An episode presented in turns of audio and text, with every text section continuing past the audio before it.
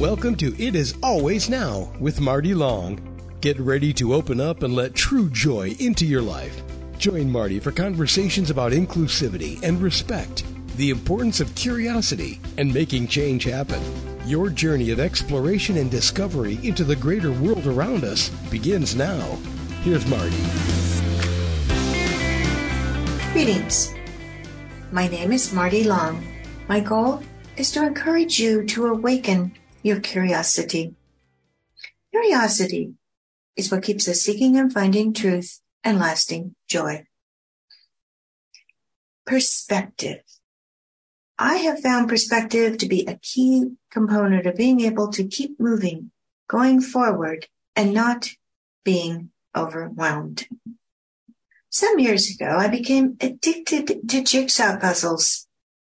No idea why, and strange as it may seem, especially to me, I find it relaxing. I started out with thousand piece puzzles. So picture this. You open the box and dump all the pieces out on the table. Where do you start? And how do my discoveries regarding puzzles relate to life?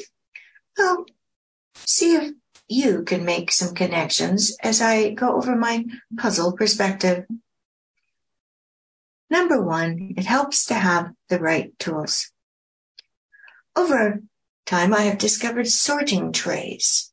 So you can separate each of the colors in the puzzle on a different tray.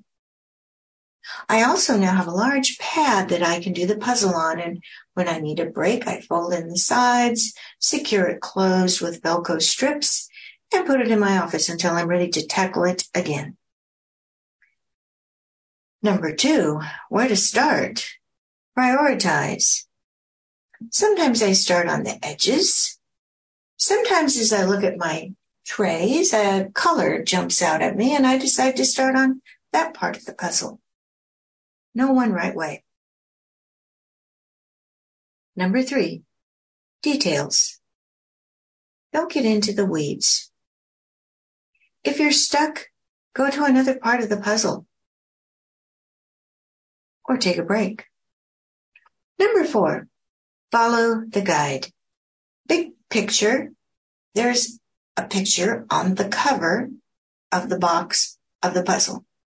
Now, if you've done puzzles like I have, you will find there are times when the picture on the box doesn't go all the way to the edge.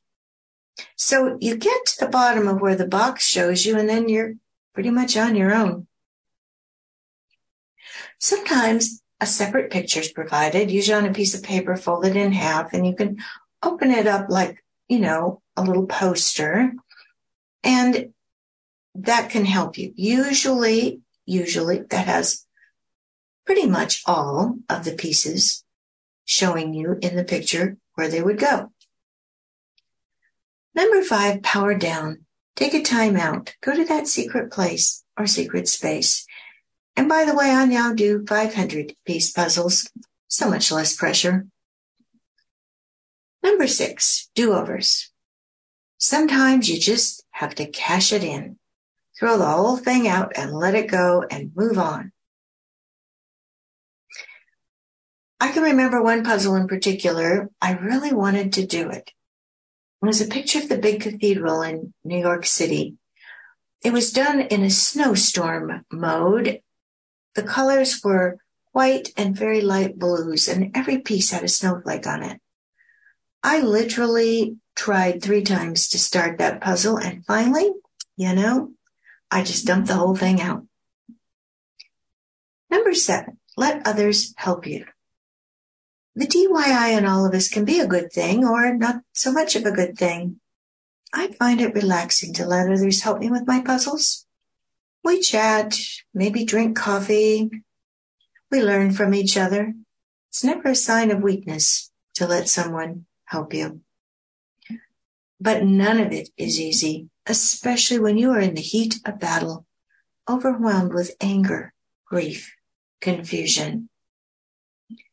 And that is when I go to my go-to book, you know, 100 Ways to Keep Your Soul Alive by Frederic and Marianne Brussat. I'm going to share seven quotes that have helped me put things in perspective Take my ideas and make it your own. Find your own go-to book that resonates with you. Or start with mine and find the quotes that speak to you. Quote 1, number 46, Let Your Tears Flow by Valentine Tomberg in Covenant of the Heart. That tears have a purifying, rejuvenating, and light bearing power and capacity. This was known by the masters of spiritual life, the hermits, monks, members of spiritual orders in the past. The gift of tears was highly esteemed by them and just as the moving waters precede the appearance of the rainbow in the primal light, so does weeping precede the rainbow of illuminating light in the soul. I can think of a few times when I cried my heart out. There's something about that type of crying that is healing. I don't know why. I once heard grief described this way. It is love that has no place to go.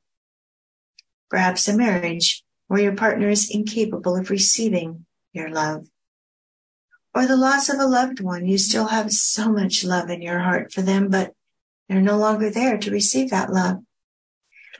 This is what I think Leonard Cohen would call a cold, very lonely, very broken Hallelujah. Second quote, number 66, Learn from Your Body by Kate Duff in The Alchemy of Illness. My body has taught me many things, all of them filled with soul. How to dance and make love, mourn and make music. Now it is teaching me how to heal. I am learning to heed the shifting currents of my body the subtle changes in temperature, muscle tension, thought, and mood.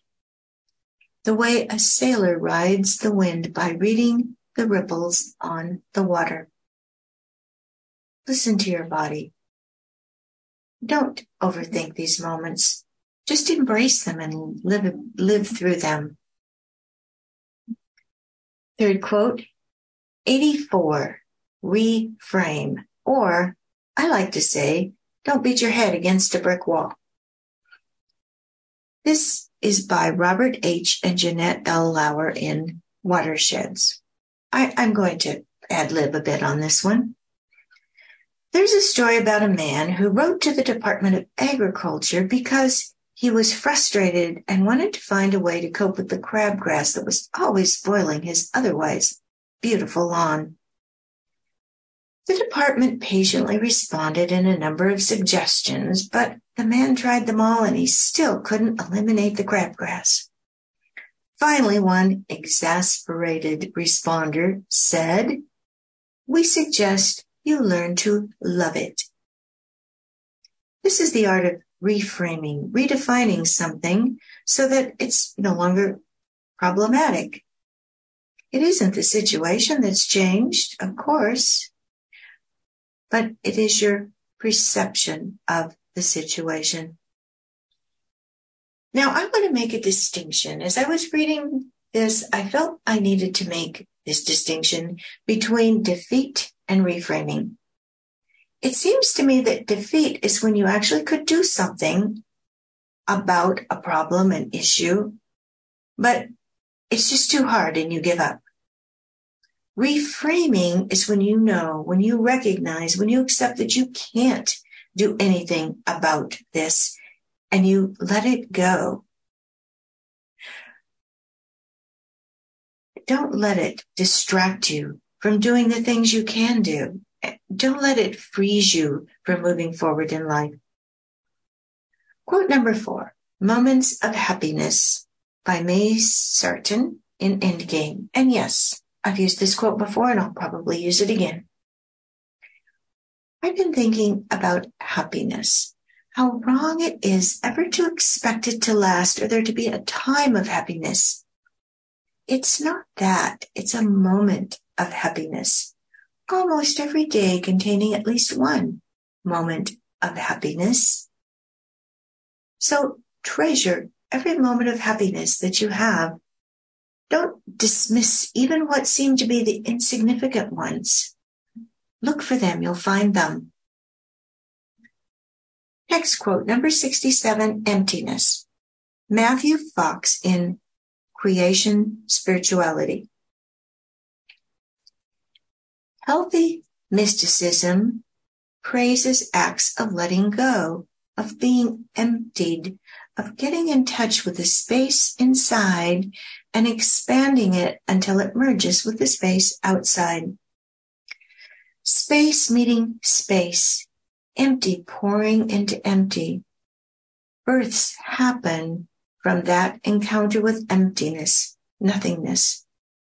Let us not fight emptiness and nothingness, but allow it to penetrate us as we penetrate it. Next quote, n- number 17, be open to epiphanies. An epiphany is a sudden realization of a significant truth, usually arising out of a commonplace event. At that special moment, a life meaning becomes clear to you an insight into your personality, a discover of something you value or believe in, an acute sense of where you are in life. Such moments can determine the course of your life as much as your response to a crisis. This is the opposite of emptiness. If you give them a chance, epiphanies can create new pathways. Which leads me to my last quote from my book today. Number 87, Live with Obstacles by Alfred de Souza, quoted in Seven Choices. For a long time, it had seemed to me that life was about to begin, my real life. But there was always some obstacle in the way, something I had to go through first, some unfinished business time still to be served, a debt to be paid. Then I knew my life would begin. Until at last it dawned on me that these obstacles were my life. Often what seems to be an obstacle turns out to be a new direction. And if you follow that new direction, it turns out to be the most wonderful thing. Don't dismiss obstacles out of hand. We really don't have control over them many times. But don't let them freeze you in a way that keeps you from moving forward in life. Or don't beat your head against a brick wall. And yes, pray about it. Go to the eternal. He will show you how. Here's Webster on preceptive. The interrelationship in which a subject or its parts are mentally viewed. The capacity to view things in their true relationship or relative importance.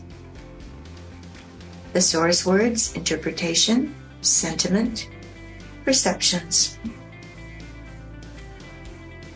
Just remember, it's always time to cry if you need to now is always the time to reframe and enjoy a moment of happiness. It is always now.